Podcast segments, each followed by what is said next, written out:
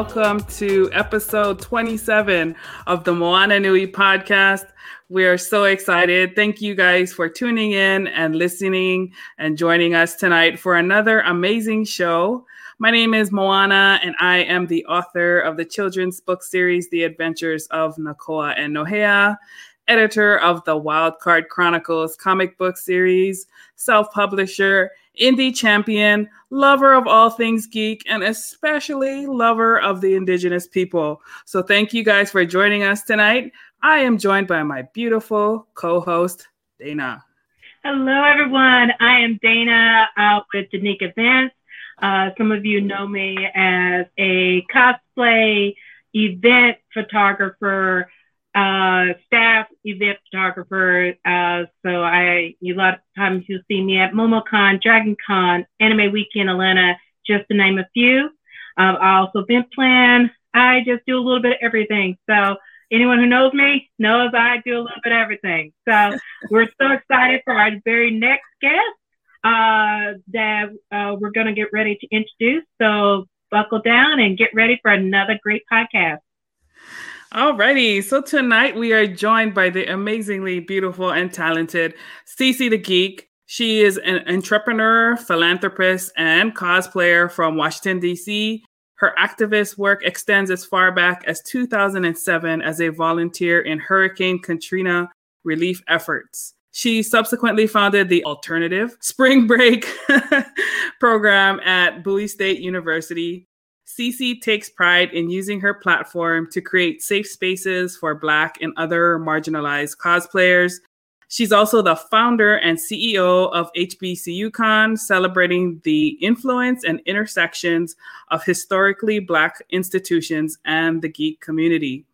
She's also a co host, co writer, and marketing strategist for Everybody Gets One podcast and a consultant for hire. Cece has been cosplaying since 2015 and is a proud member of Delta Sigma Theta Sorority Incorporated. You can follow Cece on Instagram and Facebook at Cece the Geek and HBCUCon, and um, their website is hbcucon.org. But with that said, let's bring Cece on. We're so happy to have her with us tonight. Yay. I'm so happy to be here. welcome, welcome, welcome. I love your earrings, first of all. Oh, thank you. And and thank you again. I have the matching bracelet too. I left it at my dad's house, but I love that bracelet so much. yes, yes, yes. Alrighty, so let's get started by um, having you tell us just a little bit about yourself, where you grew up, and how you found yourself in cosplay. Sure. So, of course, you know, originally from Washington, D.C., and um, that was a very interesting time, right? Because I went, I saw, I went from living in DC to living in Prince George's County to then living in Montgomery County. And um, at the time when I was living in DC, DC was very different than it is today. So um, I had a very interesting backstory where, like, I kind of saw my parents go from being like barely scraping by to doing fairly well for themselves. Um, and thus I've, I have the privilege of having a, um, very well-rounded, I guess, perspective when it comes to the various um, things that different people of different classes face. Now, of course, I um, am a proud HBCU graduate, um, and those four years at Bowie State truly shaped a, a huge chunk of like who I am and really made um, a lot of things in like my childhood make a lot of sense and charted the course for the path that I'm on now. And it ultimately led me to meeting you two wonderful women. So um, I, of course, graduated from Bowie State University in 2009. And during that time, founded the Alternative Spring Break Initiative.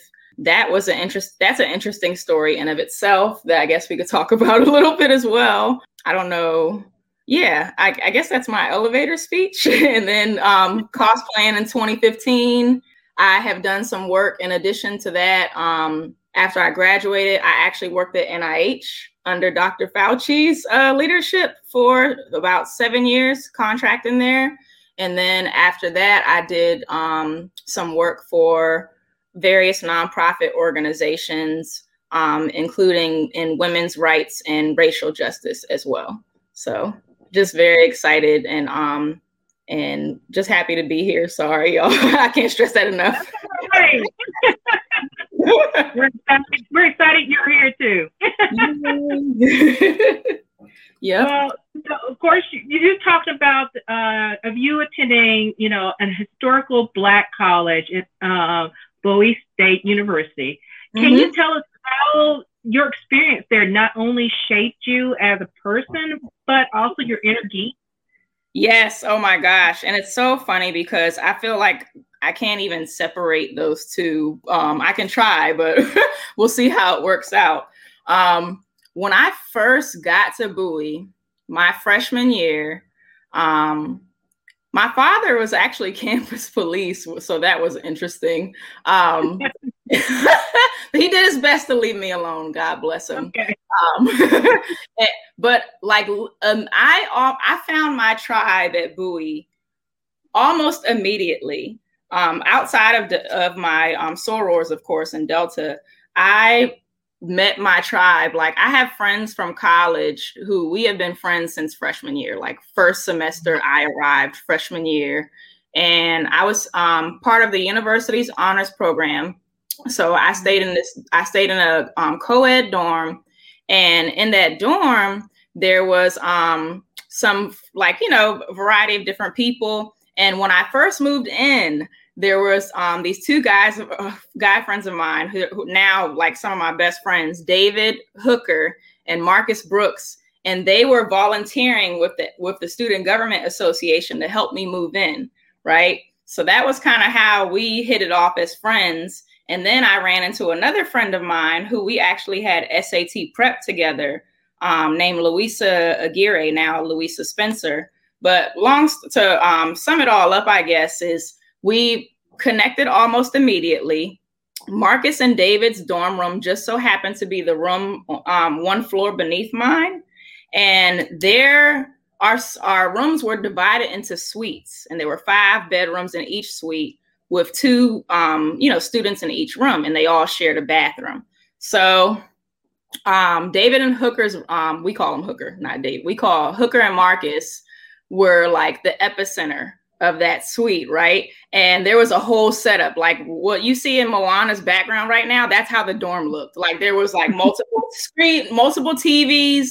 Some people are watching, you know, Heroes. Uh, remember the show Heroes? Save the cheerleader, yeah. save the world. That was our that was our jam back in the day. We were watching anime subs and dubs, you know, and then the other TV, people were playing video games. Like it's Guitar Hero, it's Dance Dance Revolution, it's all of that going on. So um and and we would just hang out there. Like it literally was my second dorm room. And that was ultimately like we called it the Sweet 200. We have a Facebook group, the Sweet 200. Like it's it's like a cult basically. nerds. And um it's so funny now because going to Bowie, it's everywhere. Like the nerd culture, what was once something that was like so secluded and you know we had to like have a secret society for it. Is now kind of everywhere. But the beauty of being in that space was i got to be my full self at all times. I didn't have to compartmentalize my blackness. I didn't have to compartmentalize my geekness or any other quirk about me who make that makes me who i am. Um, they just accepted me for all of my flaws and all of my weirdness and all of my boldness. Um, and that was something that I've really come to appreciate. And I'm proud to say that um, most of those people, in fact, the three people I just named, are actually a part of my executive board. And um, it's really just a labor of love. And um, and HBCU Con, in that essence, has really been years in the making for me, if not a lifetime in the making. Mm-hmm. And then, shoot, I did a lot at Bowie. I had to, I still haven't tapped into alternative spring break or pledging or nothing. Um, so, of course, there's the aspect of um, alternative spring break, and that's its own, um, you know, journey that I had. And then um, my journey into Delta. So, um, it's just been a wild ride. And I'm just so thankful for the for that experience because it really opened my eyes. Um, not just the HBCU experience, but alternative spring break was a very profound experience in itself and continues to be because they revived the program in 2019. But also my experience and the lessons I've learned in Delta has been very mm-hmm. profound and continues to be profound um, as an alumni soror. So yeah. Awesome. Yeah, we're definitely going to ask you a little bit about that. But before we get there, for viewers out there who might be watching, like me, who are not mm-hmm. as familiar with the Greek life and what it's all about, can you tell us, like, what are the different organizations and, like, some of the things that they're known for? Absolutely. So, the Panhellenic National Panhellenic Council, also known as the Divine Nine, is made up of nine major Black Greek letter organizations, also known as BGLOs.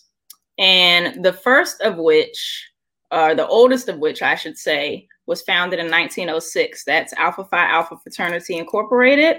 Um, so I guess if I go down the line, it's Alpha Phi Alpha Fraternity, Alpha Kappa Alpha Sorority, um, shoot, Kappa Alpha Psi Fraternity, Omega Psi Phi Fraternity, Delta Sigma Theta Sorority Incorporated. um, Phi Beta, of course, they're all incorporated. I just had to hype it up. Phi Beta Sigma Fraternity Incorporated, um, Zeta Phi Beta Sorority, um, Sigma Gamma Rho Sorority, and Iota Phi Theta Fraternity.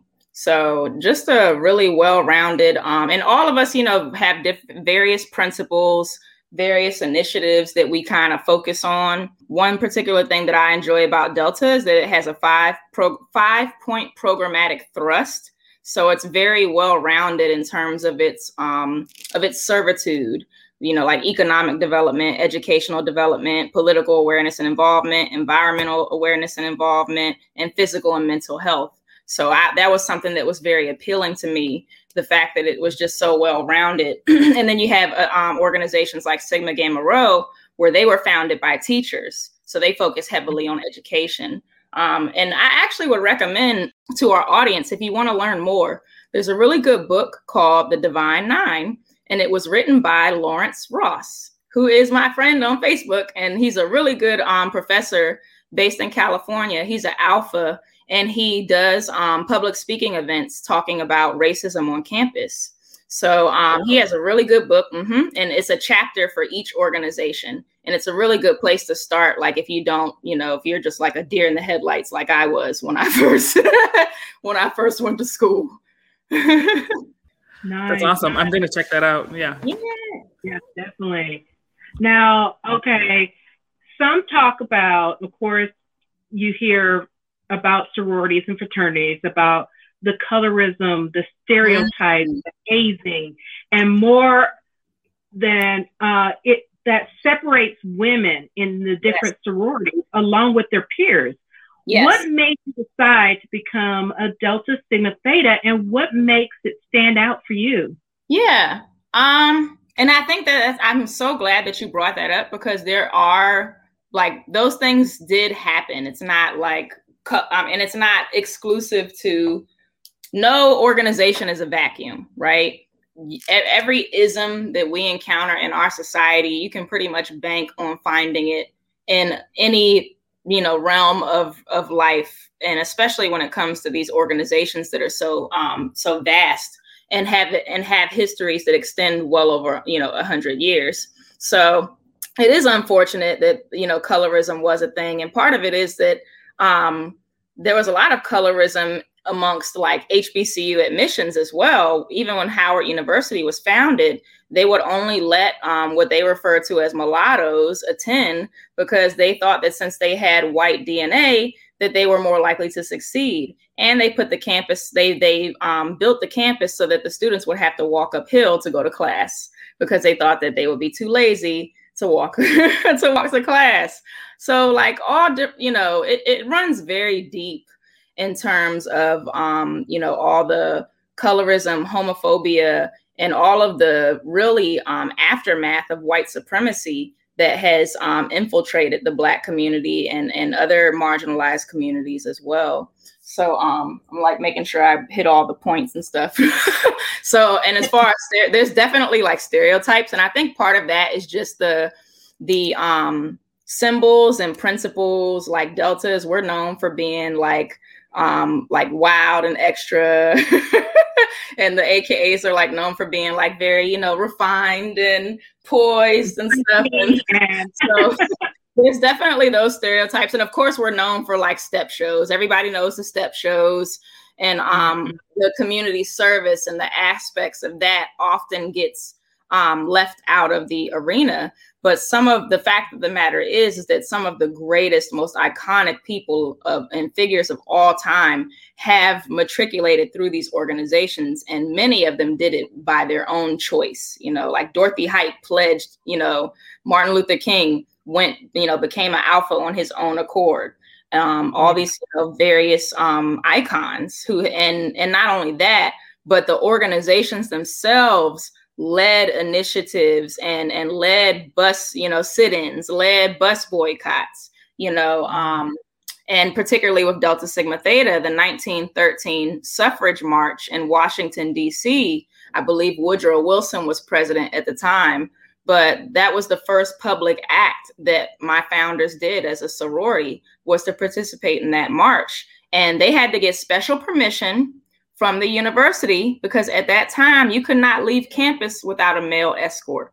So there was that, mm-hmm. you know, so like it's the intersectionality of it is crazy when you read about it. So so you could so they had to get, you know, special permission to um to leave campus and they had to have a male escort. And then once they got to the march, the women who led the movement, who of course were pretty much all exclusively um, white, told them that they had to march in the back of the procession and um, you know that the black women who marched in that um, that day were spat on. They were called racial slurs. You know, they were pretty much humiliated. But it's crazy because they they didn't turn them away because they wanted the numbers. You know, they wanted the optics of it to look good. Like, oh, look at how big our movement is. So it's it's that that long history of um of white feminism that that my founders faced you know coming up in college that is just so um you know indicative of what we of the things that we see today. Mm-hmm. yeah. That's what I was, that's what I said when I read how much of history is it's so hidden? Yeah. so much of POC and um and black women history is so hidden from most people's view that you don't realize that how the additional suffrage that so many of them went through that we don't even hear about unless you did the extra study or somebody told you about it. Exactly. Yep. That's a fact. That is a fact. Yeah. And interestingly enough, I think it's also very telling that, like, if you read up on our founders, for example, um, you know, some of them we know a lot about and then some of them we don't know much about because they all came from different backgrounds. Some of them had you know some of them came from uh, you know wealthy families. Some of them came from families that weren't you know and so, um, there were some of them who died young. Um, so it's very interesting how that um, plays out. But one thing that i do that i am thankful for for black greek letter organizations as a whole is that they have really um, facilitated kind of like documenting our history. Um, and of course, there are other individuals who've taken that on their own accord. W.E.B. Du Bois being one of them, who, if I'm not mistaken, is also a member of Alpha Phi Alpha fraternity. So there you go. It's like it's all connected. It's all connected. And Carter G. Woodson is a member of Omega Psi Phi. Like Carter G. Woodson, the founder of Black History Month, is my frat brother. You know, and that's yeah. that's something that makes me very proud to say. Mm-hmm. Awesome. Awesome. Yeah, I definitely love the pride in the in the you know the different organizations and and the historical and educational aspects to it. That's that's amazing. Mm-hmm. Oh yeah. Uh, so you you we mentioned a little bit earlier that you founded a program at Bowie State called Alternative Alternative. Again, here I am with this word. Spring break. Tell us a little bit about that. What was the program's mission and what were you able to accomplish? No worries. And the and the kids call it ASB now. You know, everything's an acronym with them. So but um that was such a interesting journey because they had so our campus had a um an organization on the yard called Baptist Campus Ministries. And I didn't know that it was there up until I saw a flyer that was advertising the alternative spring break mission. And Hurricane Katrina had happened in 2005 but this was advertising for a trip in 2007 and i was like oh i didn't even think they still needed relief but you know two years later which is crazy.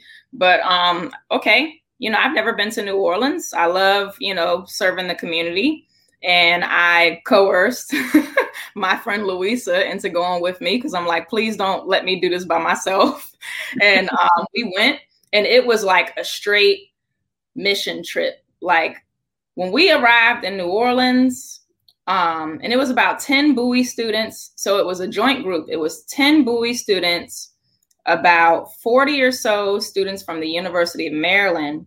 And then there were also some students from Anne Arundel Community College. So um, we when we got to New Orleans, you would have thought that the hurricane hit like a week ago. Like wow. sans, sans the water, you know. Um, it was just like still whole prod, you know, complexes leveled and the, the, the debris was still there. Um, you would walk in, you know, through neighborhoods and all the houses were marked with numbers and the numbers all meant different things. One number meant how many bodies were found. One mm-hmm. number meant this, like it was crazy. Um, and um, when we went for the first time, we were basically doing like Habitat for Humanity stuff. There were houses that had not been touched since the um, since the storm hit, and they divided us into two groups where some of us were building homes and the rest of us were gutting homes. So I was on the team that was gutting homes, and um, we actually got to meet the woman whose home we gutted. Her name was Miss Bernice and the stories that we heard you know and the thing that got me most about it was the the division in the stories that you've heard and a lot of it was based on race like you would hear some of the most horrible things coming from um, coming from the black community about stuff that was happening in new orleans. I mean everything from you know how long it took for help to arrive and they're sitting on their roof you know for however long they need to until help gets there to whole you know conspiracies about execute that have been validated about executions that have happened. Um you know all sorts of things awful things happening inside the astrodome and they would they separated families inside the astrodome. They divided them up men women and kids. So like some of the children were sexually assaulted in the astrodomes. Like it's crazy. Um and it was just really an eye-opening experience. And at that point it was like resources were still like running water was a commodity at that point. We had to shower. We stayed at a church and we slept on the floor in sleeping bags. And um, we had to shower in a trailer and we all had a maximum of seven minutes to shower so i was just like okay we, we're out here roughing it you know um, I'm sure this is nothing to someone who's served in the military, but, but you know, for for a first worlder, it's rough. So, um, or well, not I don't to say first world. I'll say uh, developed world, I guess, whatever you want to call it.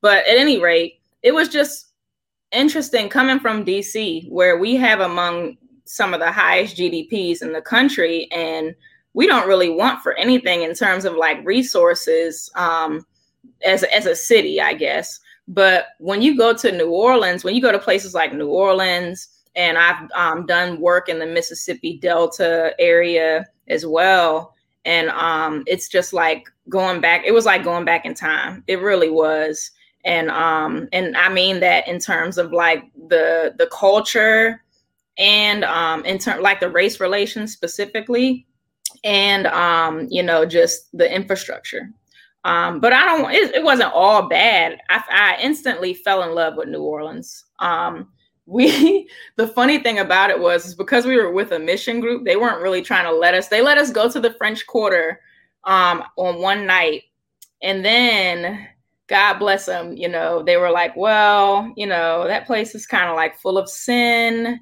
and we don't really want you guys to go back down there. And, and me and my friends from Bowie, we were, and this one guy named Ryan, who was from Anne Arundel, we were like, screw this. And I found the bus route. I found the public bus route to get us downtown to the French Quarter. And we went down there and had a good time. Like, you know, and they couldn't tell us we couldn't do it because we're adults, you know. So they're just like, all right, just please don't die, you know.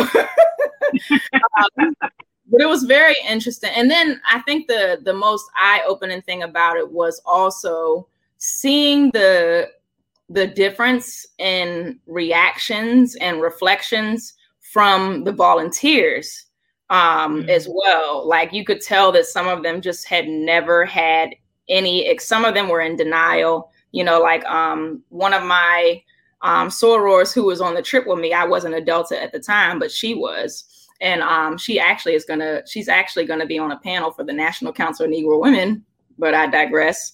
Um, so there was a guy on our on our van who said that yeah, um, racism isn't like a thing anymore. like legit came out and said, and this is in 2007. Okay. this is 2007. It's like, think about where we are now. And this guy was talking about some, yeah, racism isn't like a thing anymore. And my um my mentor or my sorority sister, um, Ashley, who grew up in North Carolina, and oddly enough, grew up in North Carolina in the same neighborhood that my grandmother lives in. Um, but she was just like, I'm from North Carolina, and I can tell you that racism is still alive and well. Um, so that was just very interesting. All in that one trip, and this is before ASB was even started, right? So I came mm-hmm. back. I came back from New Orleans, um, anxious. I had so many mixed feelings, and I was like, you know, I fell in love with the city, and I wanted to continue to do the work but there were certain things with with the groups that we were with that kind of like turned me off to that experience. And i'm like well no wonder you know we don't you know have the numbers that that i feel like we should. And when we were in new orleans that first year howard university was there and they had like 300 people 300 students there. So i'm looking at them and that was when it hit me and i'm like why can't bowie do that why can't mm-hmm. Do that? You know, so I got back. I immediately went to the director of the honor student organization, Dr. Monica Gross, and um, and she's still there, love her to death. Um, and then she referred me to now retired vice president of student affairs. Well, he's not retired; he's at Frostburg now. Um, but he was the vice president of student affairs at that time, Dr. Artie Travis. And once she connected me to him, it was like the rest was history essentially. Um, he and I pretty much planned the first official trip by ourselves. Um, and then that subsequent year, I had a, a committee, you know, I had a student committee. So it was really cool to see that. And then actually, the year I graduated, um, I won the Presidential Student Leadership Award for the work that I did um, and, and for starting that organization. And that was an award that was traditionally given to the president of the SGA because they were the ones who did the most work, you know. so that was just really cool um, to have had that experience. And of course, you know, it ultimately influenced and solidified my desire to pledge Delta and my desire to make a life of of helping people, and particularly um, marginalized people and Black people. Mm-hmm. Very nice. Very nice. Yes, ma'am. Now, now um, of course, you mentioned a little bit at the beginning, uh, but tell us about your first experience attending a fan convention and what it mm. was like playing for the first time. Okay. So I'm like, oh my gosh. Okay, so my first fan convention was in 2015. It was actually Baltimore Comic Con. That was the same con that I first met the lovely uh, Moana at. I think it was 2016 that you and I met, however. Um, but 2015, um, I had just started a new job. And so I had a little disposable income. And cosplay was something that I had always wanted to do. And there was a show that came on a few years prior to that called Heroes of Cosplay on Syfy. And I just fell in love with that. Me and my best friend were roommates at the time, Aaron. And Aaron and I fell in love with this show. We fell in love with Yaya Han, who was just, you know, like Yaya Han was just like this wonderful person. And she's like, what can't she do? Um, yeah. and it was just really cool. And and Aaron and I, we were just sitting there in our rooms, like with this pipe dream, like one day we're gonna do this, and you know, we're gonna be cool just like them. so um I just decided I'm gonna do it. I'm gonna do it. Mm-hmm. And I went to Spirit Halloween and um I bought a Black Widow Age of Ultron costume. And my um, friend Emily, who I went to high school with, she was the one who kind of first told me about it. And she, we were like 16, and she's like, yo, there's these conventions and there's geeks. And she's like, um, these geeks, they get together and then they geek out. And then at night they party and then they just have wild parties. And some of it, sometimes they do other stuff too. And I'm like, okay, I don't want to know about all that. It's a bit much. like, I'm 16. This is a little too adult for me, but it sounds really cool. I want to try this one day. So Emily joined me as well as my dear friends um, Bryant and Tracy. And we just walked around the convention halls. And it was so striking to me because people were asking to take my picture. And I'm like, y'all want to take a picture of this? Like, okay. um, so, and I know, but what I noticed was that most of the people who asked to take my picture looked like me and looked like members of my family. So I'm like, hmm, maybe there's something to this. Maybe there's some sort of importance or significance to someone looking like me walking around in these costumes. And I, it's funny because I ran into one other uh, black Black Widow throughout that whole weekend, and I took a picture of her. She was with Nick Fury, and um, I love that picture. But it was just like going from that to like finding the one other black woman who was like cosplaying my character to now if i go to a convention cosplaying as any of my characters i'm going to see multiple black women in the same costume nine times out of ten. And that's just really the beautiful thing about it is seeing how big and how vast the Blerd community has become um you know over the years. So yeah i know it's a long-winded response but right. Love it. no, that's really really cool to hear. Um, so you know you've you've come a long way since your your first con, and um, a few years ago you came up with the idea for HBCU Con. Mm-hmm. What inspired you to create it, and what are some of the goals that you have for um, your event? Yeah, awesome. It's so funny that you um, mentioned that because I think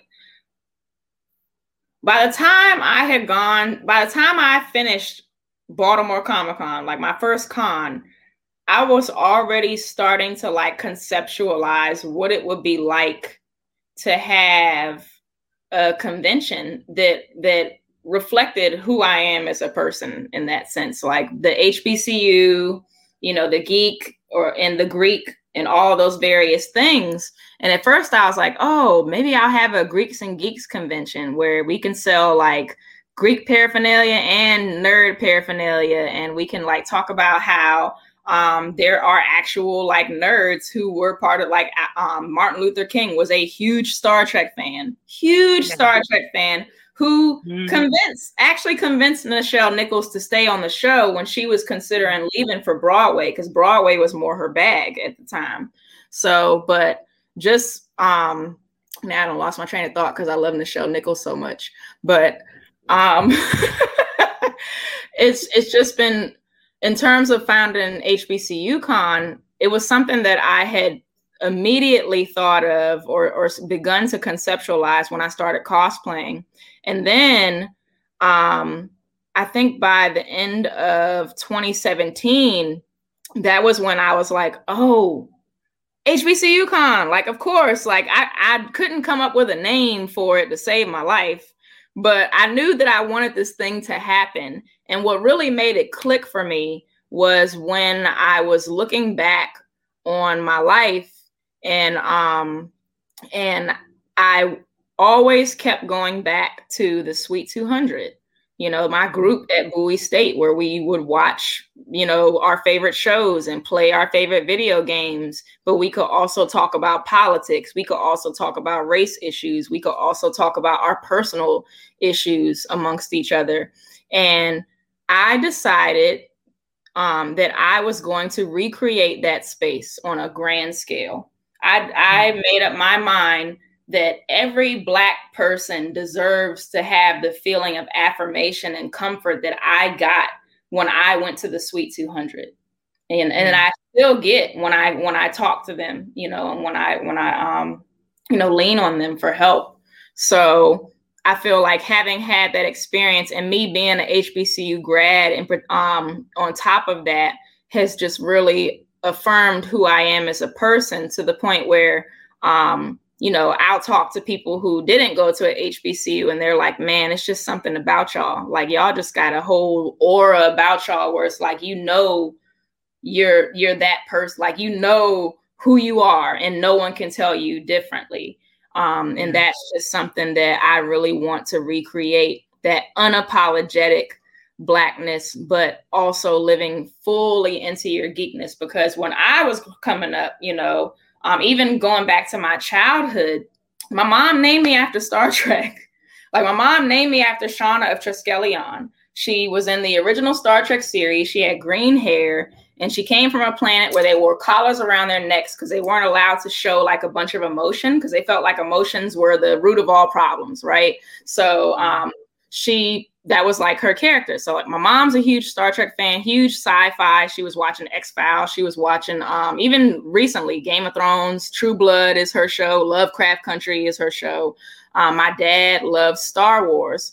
And he was also like constantly watching the History Channel. So it was like a perfect blend of, you know, really nurturing my geekness in the various fandoms, but also nurturing my love of history and academia and Black culture as well. So I say all that to say that I grew up in a world where being Black and being a geek were never mutually exclusive.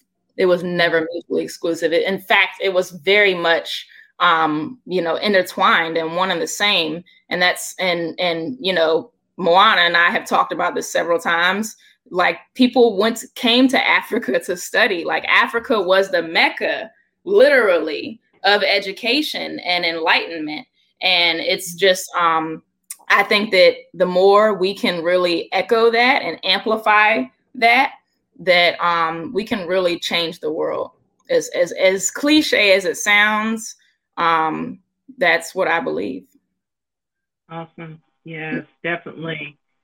Now, um, on a different kind of topic, um, I always grew up with my aunt saying that every person needs their board.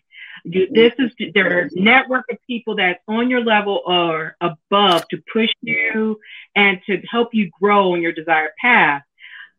Do you have that professional and, of course, your con slash cosplay board? And how did you figure out which people were the right people to be placed on that board? Ooh, that was probably the hardest part, right?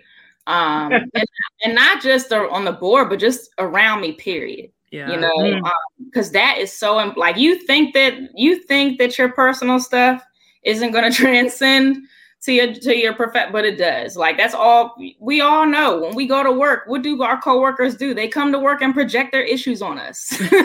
You know what i mean? That's all they do whether it's good or bad. So yeah. like that was something that i really had to um to recognize was boundaries and and recognizing that as much as i want to i can't take everybody with me. And um or or if i do there there may be a certain capacity in which they you know some people have everybody's got their their role right? Um mm-hmm.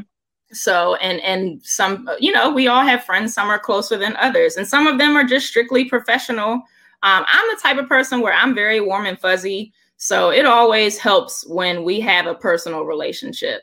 Um and the people who i do the most business with because we're always conversing and stuff um, I make it a point to like check in on them and be like, "Hey, how you doing?" And they they do the same for me. And it, I think it made for a more um, a much more receptive um, relationship where we listen to each other and um and respect each other's thoughts and and even like Moana and you Dana as well. You two are are part of that board, like legit. So um and I um I guess if you want me to name names, I could do I have Marcus, I got Marcus and Louisa.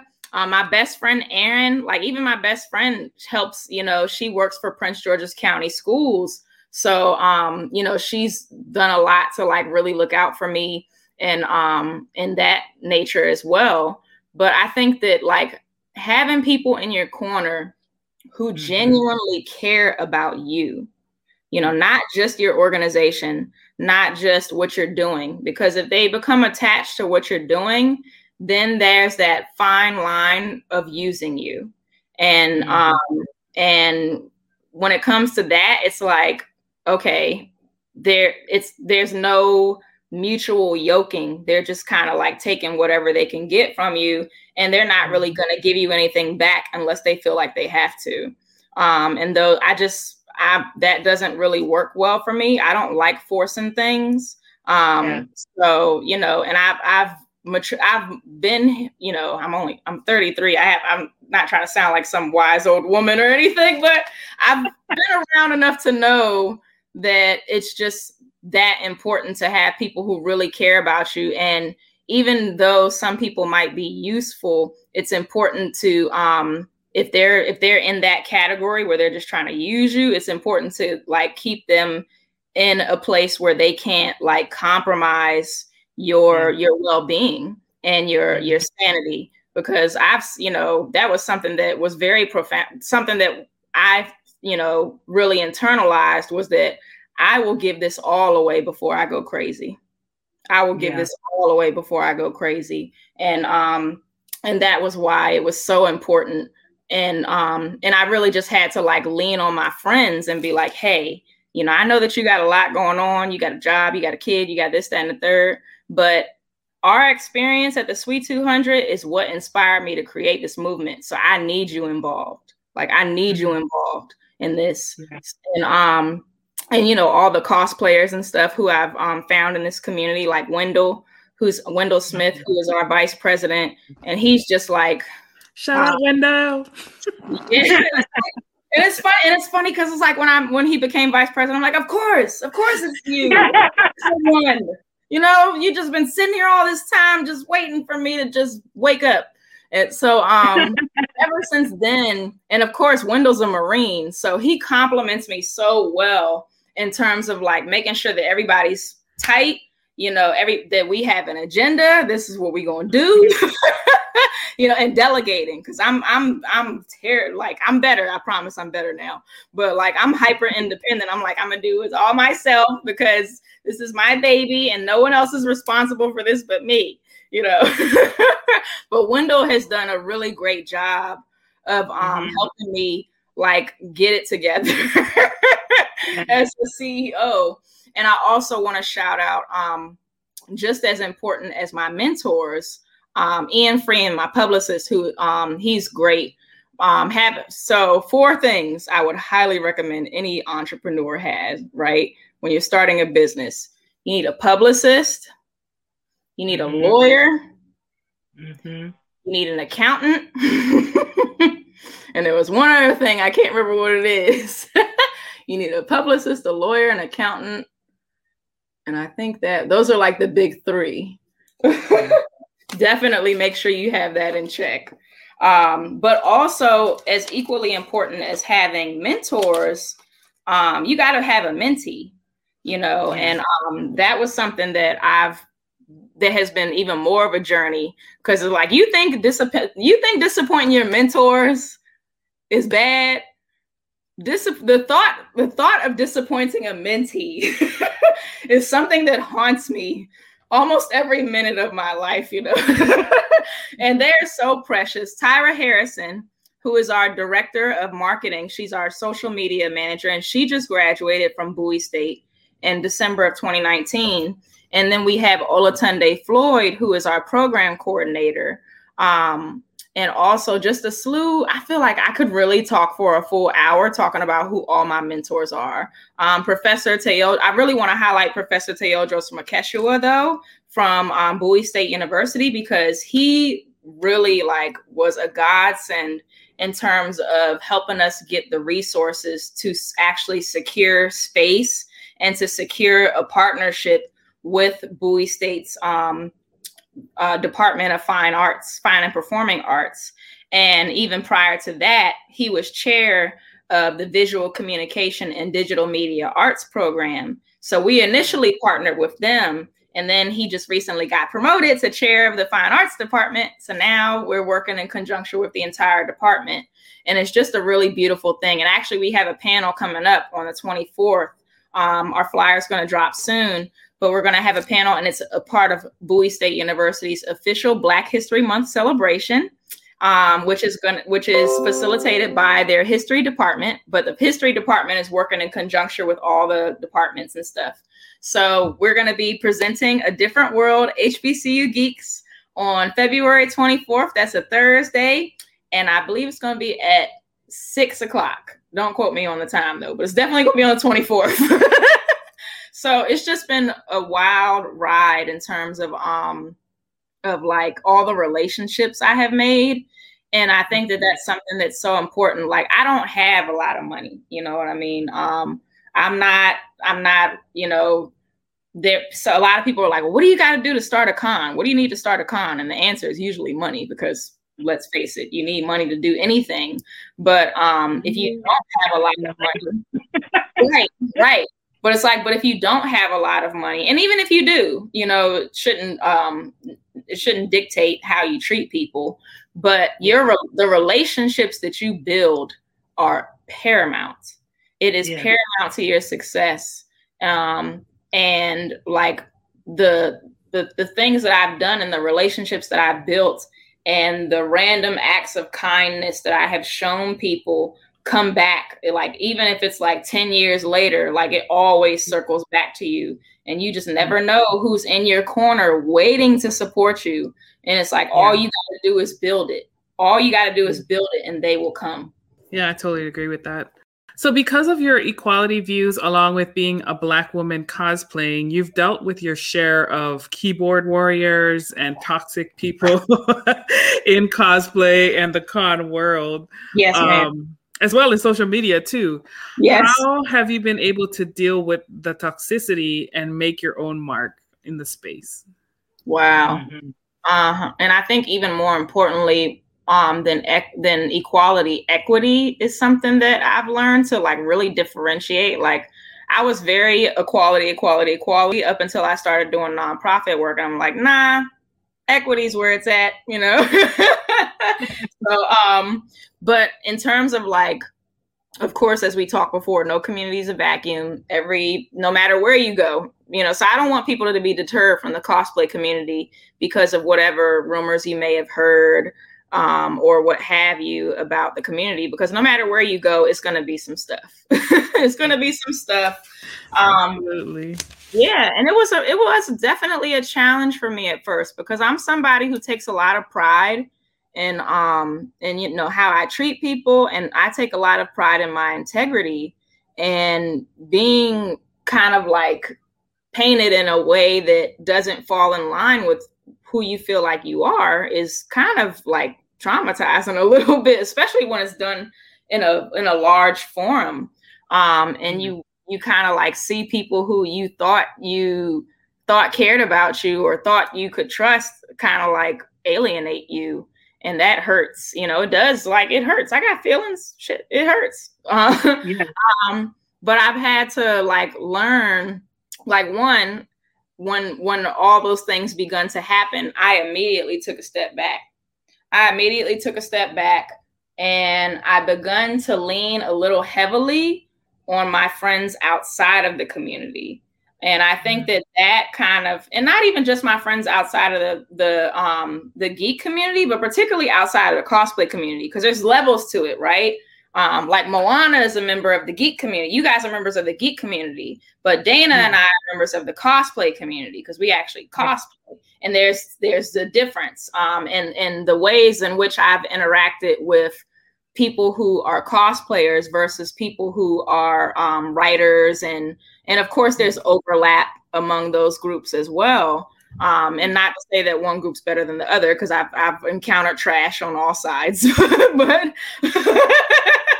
but i think that like me taking a step back and and kind of like having conversations with people outside of the cosplay community really put things into perspective one and then two i started going to therapy.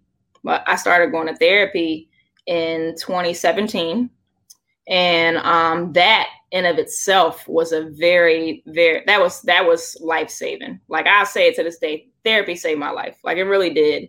And um and having a black woman therapist even on top of that was just like oh my god where have you been my whole life? So to those who have the resources i i don't care what issues you have or think you don't have. Like even if it's just a check-in every couple of months get a therapist. Like please get a therapist. There um it's it's been a wonderful experience. Now it wasn't all pretty and and fun you know i had to face a lot of my own stuff you know and like the ways in which i allowed things to happen or thing or ways in which i contributed to you know making a bad situation worse or um because i'm not perfect. I'm not going to sit here and try to pretend like oh i didn't you know i'm i'm i've never made mistakes in my life. I've done things that i'm not proud of um, and said things I'm not proud of. But at the same time, you know, I also recognize that the, even with all of my flaws, the person who I was back then didn't deserve that. And um, and I say I, I want to echo that because I know that there are other people in the community who feel the same way. Um, yeah. So just try to like, my whole thing was once I took a step back, and I reflected. I'm like, do I really still want to be a part of this community? Because that's what my my therapist. That was one of the first things she said. She's like, do you even want to be a part? She's like, it sounds messy. and I'm like, you know, when I thought about it, I'm like, this is kind of like what this community has kind of been something I've been waiting for my whole life. So yeah. if I'm gonna stay here, if I'm gonna, you know, stay in this community, then I want to make sure that I make a mark in it and that um, you know really honing in on on the ability to create a space in the way that I envisioned it, in the way that I envisioned how cosplayers should be treated, or the way that I envisioned how um, how our blackness, you know, should be presented or not presented. Um, you know, just really kind of resonated with me, and I was just that was something that was paramount to me. So I'm like, if I'm going to stay in this community, then I want to make sure that I am a part of the solution and not a part of the problem. And um, mm-hmm. that was when I ultimately started HBCU Con. And um, I'm just thankful to have a good mix. Like we have a good mix of cosplayers, but we also have geeks who are both engaged and not engaged in the community. Um, so it just really makes for a very well-rounded team. And um, yeah, just just constantly and even now like i vent you know if i have issues whether it's per- professional or personal i have people who i call like immediately like my publicist is someone who i call i'm like all right what should i do um or or nuri and moana, uh, moana are people who i call like i'm facebook messaging like all right you know or even if it's just a distraction you know like yeah. i'll hit them up and be like, hey, how can I help you? Because y'all are people who I believe in. Y'all are people who I know that, you know, will will you know appreciate the work that's not only appreciate the work that's done but do it in a way that um you know kind of aids to helping the community more than just like you're just trying to make money off of it um so and, and same with you dana you know as well like when you were i remember you being there like anytime i'm in atlanta you're always there and you're always like working hard. Black Geeks of Dragon Con, you know, and and like really admiring both of you as photographers as well, because there aren't a lot of women photographers in this community, especially women of color. So um just it's it's been crazy, like all the stuff, but um, looking back on it, I I really don't think I would change a thing because um, it's like I'm here now and I'm just so I feel so blessed to have come this far that mm-hmm. I just can't I can't stop now. You know, I just I can't. Mm-hmm. Definitely. Now, um, another thing that us women have to deal with is oftentimes women have to deal with doubt of their geek side because it's the preconceived notion that women only say they like these things. It's either for clout or because of a guy. Right. How do you try to beat this notion that continues to be echoed not only within the geek space, but especially those that are are black geeks? Because mm-hmm. that's where we hear it the most. Yes, we do and I definitely think uh, that you you're right, and particularly from it's kind of unfortunate because like if you were to, to compare like my, one of us with a white woman geek, then we're more than likely going to probably have our card pulled. Um, yes. So even by our own people, you know, which is crazy. So you know, but that's something that I've con- like even when I first came out as a cosplayer people tried to um, discredit me because I was a Delta. And that just did not compute for me at all. I'm like, but the the benchmark of being a, a member of this organization is academic success. like I didn't understand. like, what do you mean? Like, how is this this not the same? So um, and then um because I guess because of how I look, you know, like people just people just always find a way to size you up um, yeah. no matter who you are. And I think that that's mm-hmm. something that I really just want people like, you know, no matter what it is, you know, if it's if it's like lack of body positivity and people fat shaming or whatever, or you mm-hmm. know, in my case, like um, you know, especially once I lost weight, I got hypersexualized, you know, a lot. And I actually got uh I actually got kind of sexually assaulted at my first convention experience by a vendor um, you know, who like put his hand a little too low on my back when he asked to take a picture. And then he was like, oh, um, the picture didn't take. Can we do it again? And then he did it again. So it was like, mm. you know, and I and I was like petrified in that moment. And I wound up reporting him after the fact. So um, but it was just, you know, the misogyny in the community is something that quite frankly, I have never encountered this level. and I think part of it is also because it's it's really adjacent to the entertainment industry. Um, but I've just never, and I guess I've been spoiled too, because I also worked in the feminist movement. So there's that. But um just never really encountered that level of of like constantly doubting me because of my gender. I've been doubted because of my race all my life, mm-hmm. you know? but not never so much because of my gender. Um, mm-hmm. you know, and that was just something that was very odd to me because when I was coming up in school, uh, all the way through college, I was literally labeled a nerd. Like, literally, they're like, "No, you're a nerd. There's nothing you can do about it. Sorry." And, and then once I joined the nerd community, they're like, "No, you're not." I'm like, "But I thought." but the evidence is here. I thought, you know. So um, that's something that, again, why I think it's so paramount for um, women like us to create these spaces because it's like I'm the CEO of HBCUCon at the end of the day, and I can assure that that you know that that won't happen at my events. You know what I mean? Um, or at least if it does, I can actively do something to stop it. Um, you know, and um, yeah, it's just that's something that I really hope continues to change over the years because we really do like women consume. We are the top consumers in pretty much every industry, and I'm sure the geek industry is not like even if we're not the leaders in consumption, we're probably pretty uh, substantial.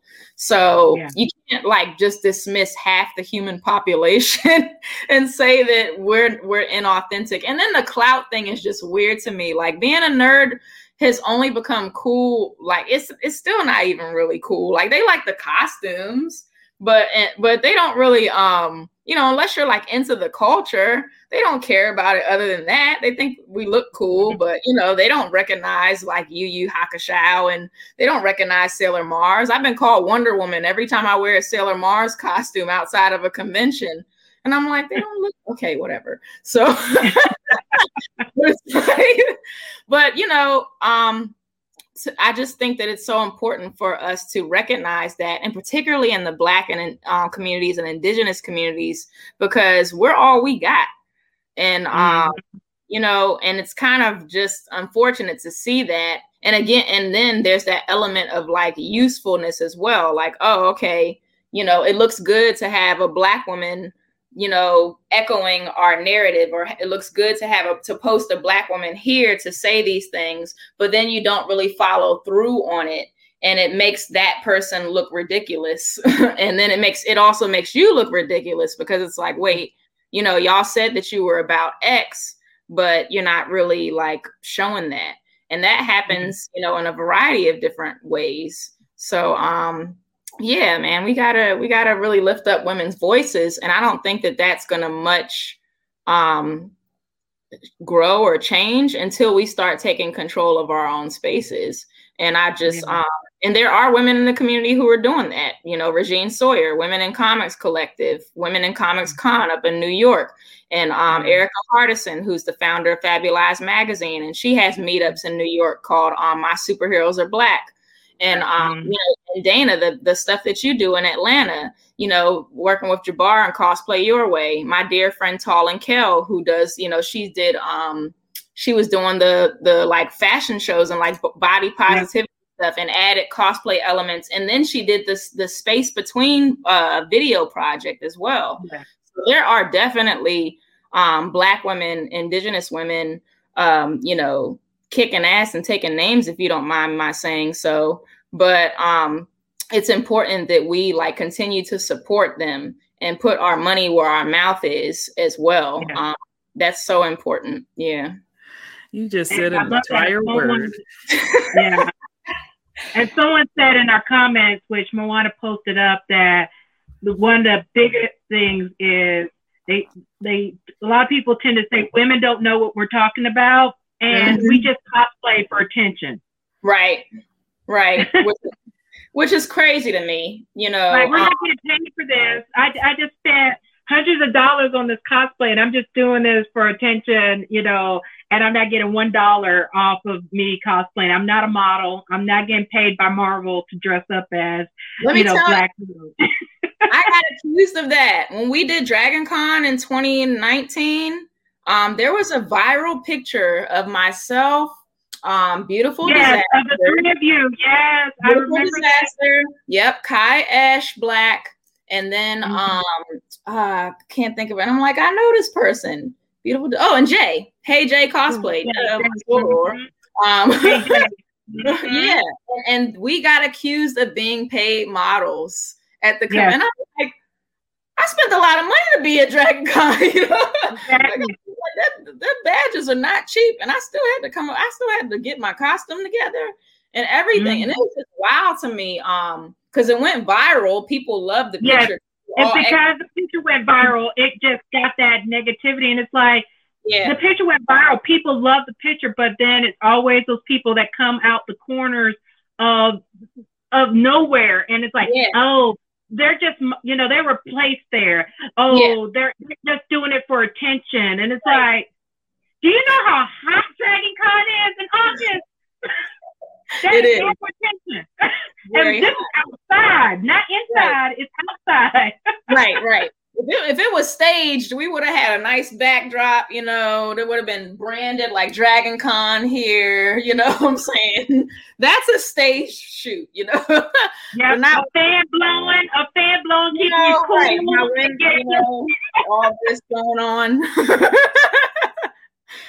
but no, um, I think it's like, you know, you, this if you yourself as a black man or indigenous man or whatever can can be a nerd and genuinely enjoy it then it's like why couldn't your um female or non or you know non-binary counterparts do the same thing that's just mm.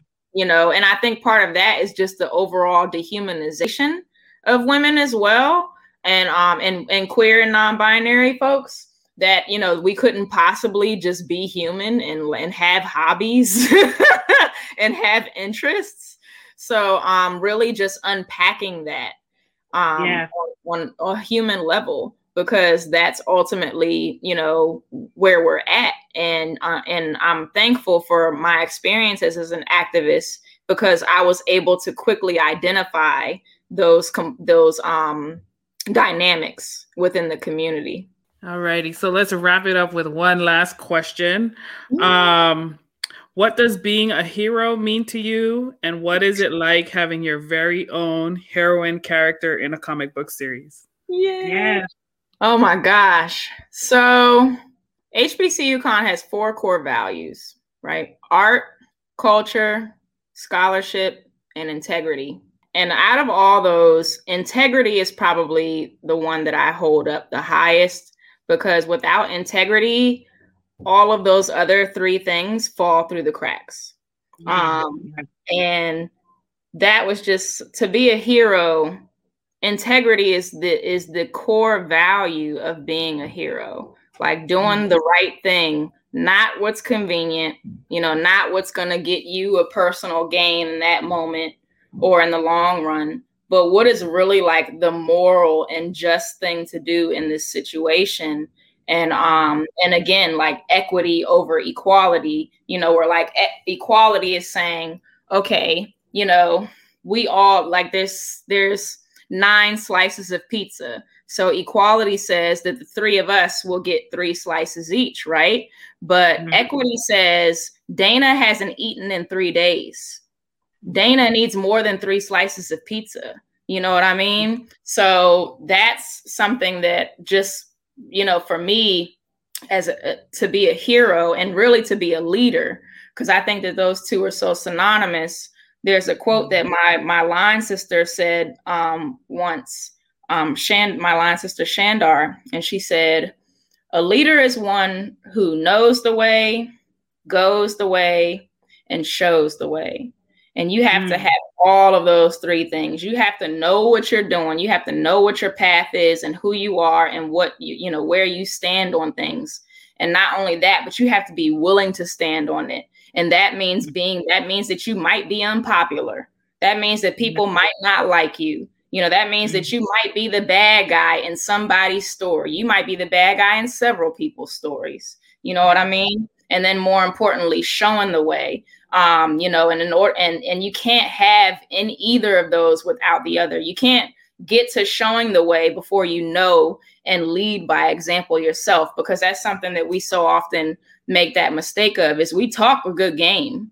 You know we yeah. talk a good game and and we post to the high heavens about about black lives matter trust black women protect black women and all of those good things but if that doesn't transcend to how you do business and if it mm. doesn't transcend to your relationships if it doesn't transcend to how you treat your wife or your mm. sister or your mother or your father or your best friends or your employees mm-hmm. you know mm-hmm. especially and particularly employees for me because um you know having studied sociology like i understand that like your employees lives are basically in your hands like in a world mm-hmm. that in a capitalist society their lives are in your hands you know mm-hmm. not just in terms of like money to be made but also their name and their brand and their reputation you know and um so being a hero for me is just truly like embodying that. And, and Moana and Nuri and I talked about this, the, the concept of the hero within,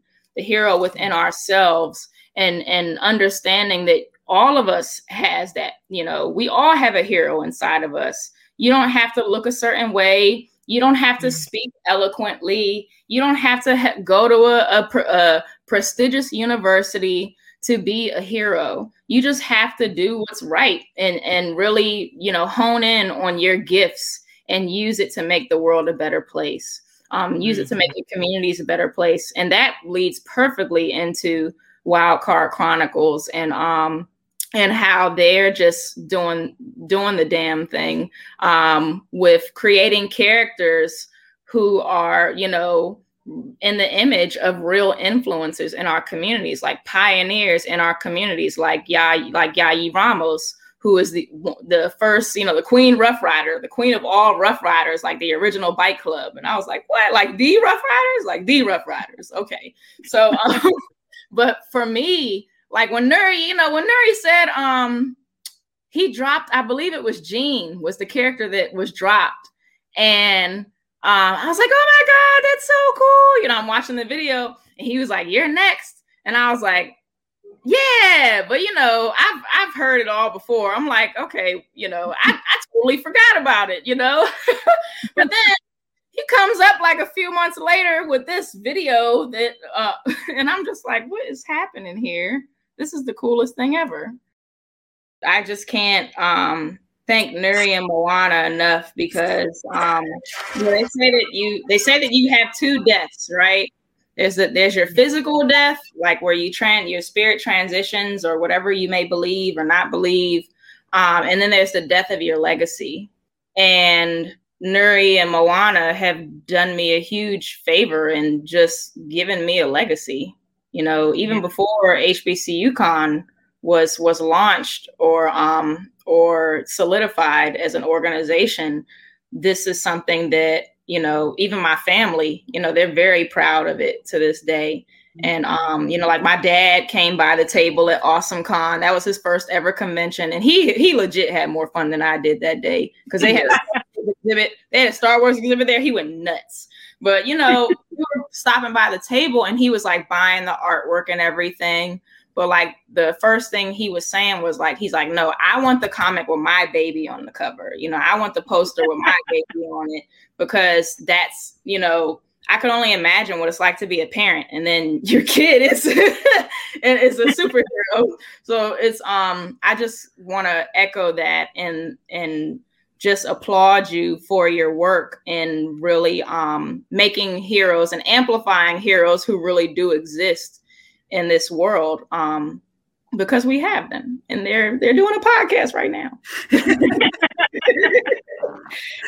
Yeah absolutely. No thanks for those kind words cc i mean it was just our way to honor you know like the, and give recognition to the real life people who are in our circles um, it's very much the reason why i started the podcast right like you know, COVID had a lot to do with it too. But I mean, you you know, you called it out too. Like it's all about the relationships that you have, and you know, um, I think the podcast is a way for people to understand, you know, the real life people behind these amazing projects and the skills that they bring to the table and all of the hard work that folks are putting in because i mean especially in the independent community like we are not making money like people think we are.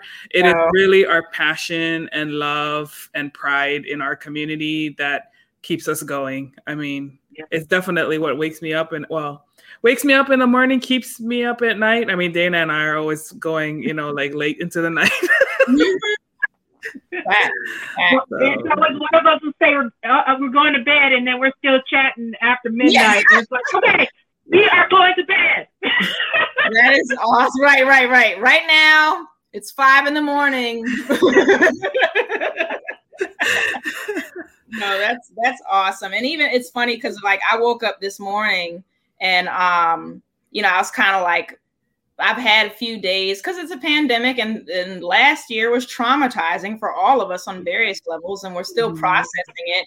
So I have more mornings where I don't want to get out of bed. And yeah. then you know, I'll start getting messages from my team, or I'll see to you know the 28 days of black cosplay post for today, and I'm like, oh, it's time to get up. I got a team, you know, I got a team to lead, you know. So, mm-hmm.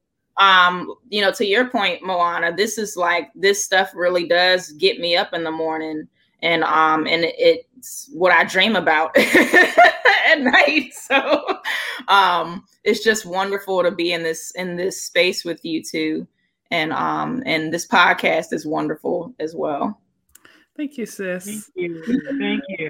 Alrighty. So we went a little bit long tonight, but it was it was so worth it. We had a lot to talk about, and Cece graciously gave us a little bit of extra of her time. So thank you all so much. Um, thank you to our listeners out there who are, you know, watching and enjoying the show. We really appreciate your time as well. And we hope that you feel welcome within our community. I'll just give one shout out again to our season two of the podcast, um, our sponsor, Chat and Draw um, by Mike Watson. He has an active Kickstarter campaign right now, a couple more days left. I think he's very close to a to a uh, one of his stretch goals, which I believe is five thousand dollars. So okay he has a very uh, it's a similar show he brings folks on um, creators cosplayers different types of people he's open you know to expanding his audience in a lot of different ways but mm-hmm. he's an mm-hmm. amazing artist and he chats with you just like we do right now but he also draws during it and at the end you can see like what he has created for you so he has a couple guests uh, spots in that campaign. And then he also has some amazing sketchbooks of all the art that he has created. I think he's up to like 120 episodes now, which means 120 yeah. pieces, which is to me is amazing. Right. Um, so definitely go and check that out. We will also be in an anthology that's dropping on February 15th on Kickstarter. It's four pages, 16 bars by uh, Jibba, brother Jibba. And so be on the lookout for that. Uh, subscribe to our YouTube channel, share it, like it, you know, help us expand our community because I know there are a lot more people just like us who would love to have a space where they could come and learn more about the movers and shakers of our community. So, once again, thank you guys so much for joining us. Dana and Cece, any last words? Please follow Cece on Instagram, Facebook, Twitter, along with HBCUCon.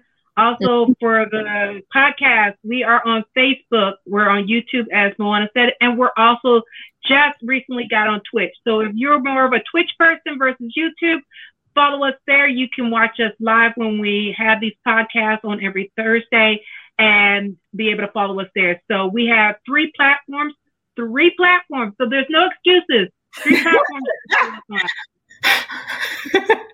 That's dope. I guess if, if, I, if I have anything else to say to folks, since you already did me the great service of shouting out my social medias, is um, I know that times are hard right now, and no matter what your situation is, just keep going.